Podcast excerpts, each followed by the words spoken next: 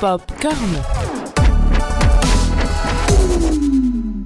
Cinéma, séries, livres, musique, vous êtes bien dans Popcorn, votre émission qui parle de pop culture. On se retrouve aujourd'hui pour une nouvelle thématique autour de la pop culture, du passé, du présent et pourquoi pas du futur. Pour vous accompagner tout au long de cette émission, nous avons Marie. Bonjour Marie. Salut. Et moi-même, Léa. Alors aujourd'hui Marie, qu'est-ce que tu vas nous présenter? Alors moi aujourd'hui je vais vous présenter la comédie musicale dite à la française. Voilà, voilà. Alors Léa, bah, je ne sais pas si tu es au courant, mais un spectacle musical fait son grand retour en 2021 à Paris. Donc alors, si je te dis Johnny Roquefort, Crystal ou Ziggy, ça t'évoque quelque chose? Euh, pas grand chose, non. Non, bah, c'est normal. Hein. Beaucoup de jeunes des dernières générations ne reconnaîtront pas non plus ces noms. Mais par exemple, si je te dis Daniel Balavoine, France Gall ou encore Michel Berger et Luc Plamondon, oui, les, ça c'est un peu des grands noms de la musique, là, ça me dit quelque chose. Tout de suite, ça passe mieux. Hein. C'est en effet le spectacle musical Starmania, écrit et composé par Michel Berger et Luc Plamondon en 1978, qui revient sur le devant de la scène en 2021. Et c'est une opportunité pour à la fois les connaisseurs de l'original, mais aussi ceux qui veulent découvrir l'histoire de Monopolis, car rappelons-le, la première version de 1979 n'a jamais été filmée ou enregistrée à usage public. Pour plusieurs générations, Starmania reste le premier spectacle musical. Pourtant, ce qu'on appelle spectacle musical a commencé bien plus tôt. Et c'est ce qu'on va voir aujourd'hui. D'où vient la comédie musicale dite à la française et qu'est-ce qu'elle a apporté à notre culture française? Popcorn. Le spectacle musical n'est pas aussi vieux que cela, malgré ce qu'on pourrait penser. Héritage de l'opérette et de la comédie musicale anglo-saxonne, la comédie musicale française commence à s'imposer avec donc des opérettes dans une époque où l'on voit émerger ce qu'on appelle le musical dans des lieux mythiques parisiens comme le Lido, les Folies Bergères ou encore le plus célèbre, le Moulin Rouge. Et d'ailleurs, en parlant musical, cette chronique c'est aussi un petit hommage à Annie Cordy, une grande dame de musical qui nous a quittés il n'y a pas très longtemps. Mais l'un des premiers à avoir emprunté l'opérette et à l'avoir projeté sur le devant de la scène populaire, c'est Francis Lopez, parolier et compositeur du Doubs, qui monta une cinquantaine d'opérettes entre 1945 et 1993. Comme quoi, c'est pas si vieux que ça. Sa plus connue reste sa toute première, intitulée La Belle de Cadix, dans laquelle on a rencontré un jeune ténor du nom de Luis Mariano, et ça donnait ça. La belle de Cadix a les yeux de velours. La belle de Cadix vous invite à la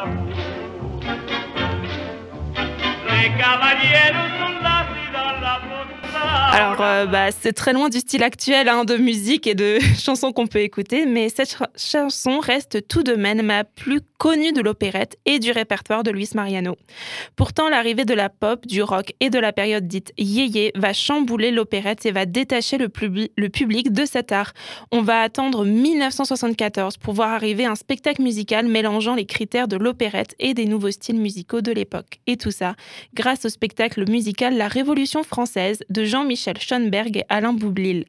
Et tout de suite, le public a suivi cette nouvelle façon de chanter. S'en suivit quatre ans plus tard la création par deux immenses hommes de la chanson française et québécoise du spectacle musical Starmania, qui reste encore aujourd'hui dans les annales pour ses chanteurs iconiques, ses chansons devenues populaires et bien sûr ses 5 millions de spectateurs, toutes reprises confondues, ce qui est énorme. Mais c'est dans les années 2000 que la comédie musicale se développe le plus. Et je pense que tu dois quand même en connaître une ou plusieurs.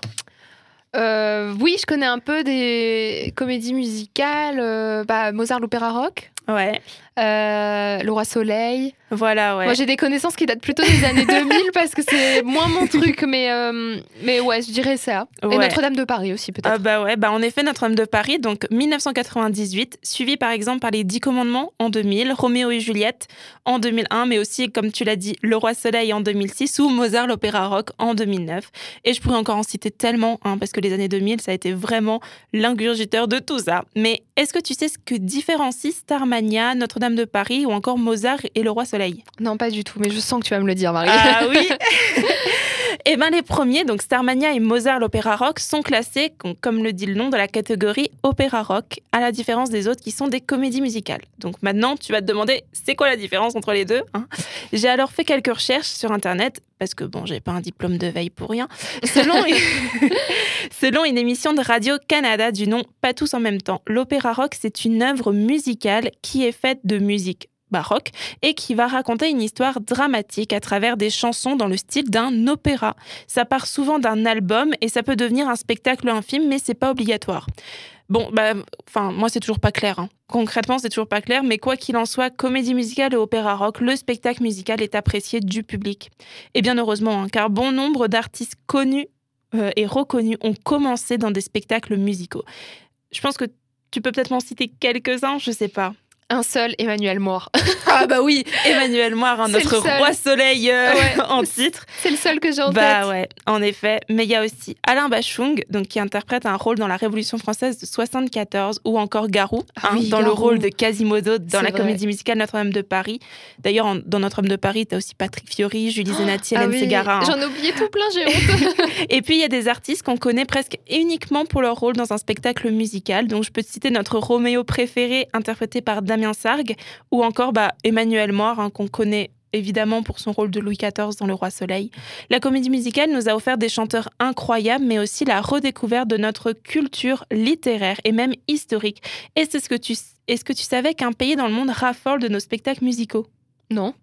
Eh bien, c'est en Chine que nos comédies musicales oh s'offrent une seconde jeunesse, comme l'évoquait un article de La Croix d'il n'y a pas si longtemps. Elle serait devenue une sorte de Broadway français. Mais c'est totalement fou, en fait. Mais bon, est-ce que ce ne serait pas le moment d'écouter un petit peu de ces musiques qui ont marqué ces 50 dernières années? Let's go.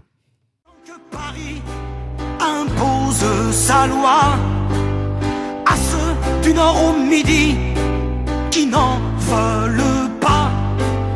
Leur maudite révolution ne leur suffit pas. S'ils tuent la reine comme le roi, tout le monde dort tranquille dans les banlieues dortoirs où les honneurs descendent sur la ville. Qui est-ce qui viole les filles le soir dans les parkings? Qui met le feu au building C'est toujours les honneurs.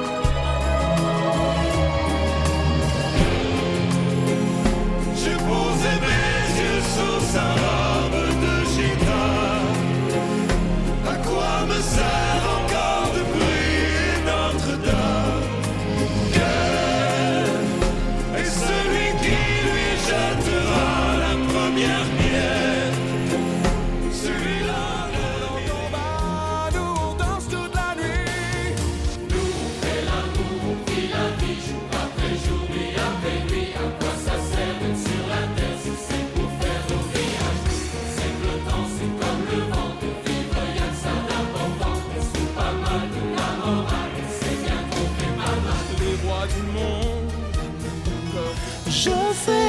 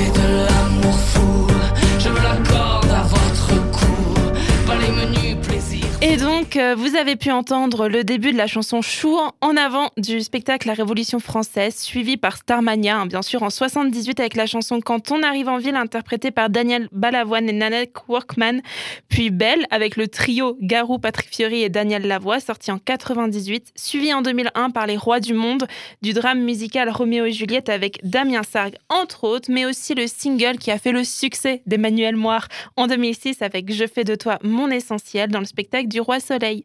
On arrive au succès de Mozart l'opéra rock La Saint-Symphonie, avec le chanteur qu'on retrouvera quelques années plus tard dans le rôle du roi Arthur, donc Florent Motte.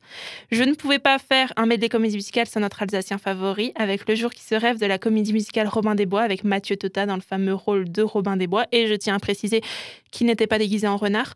Continuons ainsi la lignée des héros masculins avec les fameux Trois Mousquetaires, euh, avec le single Tous pour un, interprété par Damien Sargue, hein, le revoilà, Olivier Don, qui je ne dis n'a aucun lien avec Céline Dion, David Ban et Brahim Zaiba, pour finir avec un opéra rock peu connu et pourtant génialissime, qui reprend l'œuvre de Stendhal pour ne pas changer les habitudes. J'ai nommé La gloire à mes genoux du spectacle musical Le Rouge et le Noir, interprété par le chanteur Com. Et pourtant, ce n'est qu'une toute petite partie de la masse des comédies musicales françaises qu'on a pu réaliser durant des décennies. J'ai adoré le medley là. J'étais au taquet, j'ai chanté. Je- J'ai trop sous-estimé les comédies musicales. Je crois qu'il faut que je me Ah. rattrape. Et encore, hein, j'ai pas parlé d'Émilie Joly ou du Soldat Rose qui sont classés dans une catégorie bien particulière de contes musicaux. Et je, ne- et je n'évoque même pas les films musicaux car bah, là on en aurait pendant des heures et qu'on n'a pas le temps. Mais on arrive bah, déjà à la fin de cette émission et est-ce que ça te dirait pour finir une petite anecdote sur un chanteur qui a commencé comme doubleur d'une comédie musicale et qu'on connaît pour un rôle bah, dans un spectacle musical à la suite Dis-moi, j'adore les anecdotes, c'est super après pour ramener sa science en dîner. Bah, dans la comédie musicale Notre-Dame de Paris, donc Patrick Fiori interprétait le rôle de Phébus, le soldat de la garde royale qui tombe amoureux d'Esmeralda mais qui finit par la trahir et se marier avec Fleur de Lys. Mais savais-tu qui était le remplaçant de Phébus Et entre autres de Gringoire, donc le poète qui chante la célèbre chanson Le temps des cathédrales? Eh bien en fait, tout simplement, c'est le futur Roméo de la comédie musicale Roméo et Juliette. euh, qui, il y a quelques années maintenant, a aussi interprété le rôle d'Aramis dans le spectacle musical Les Trois Mousquetaires. Donc c'était Damien Sargue. Bah ouais, le monde est petit en fait. Ah, le monde de la comédie musicale est, est lié. bon, bah super, Marie, pour euh, cette émission spéciale comédie musicale. Euh, J'espère que tu auras convaincu nos auditeurs d'écouter euh, des albums de comédie musicale ou d'aller en voir s'il y en a qui vont, qui vont sortir dans les années euh, à venir. Ah, ah bah on espère. hein. En tout cas, moi, tu m'as convaincue et je vais aller euh, écouter euh, les albums euh, des Et, comédies euh, Il y en a musicales. beaucoup qui sont sur YouTube. Pour Bah, super. regarder. Bah, du coup, euh, rendez-vous sur YouTube et toutes les plateformes pour aller euh, écouter les comédies musicales qui ont euh, un certain charme. Et c'est déjà euh, la fin de Popcorn. Merci de nous avoir écoutés et on se retrouve euh, bientôt pour une euh, nouvelle émission. Popcorn.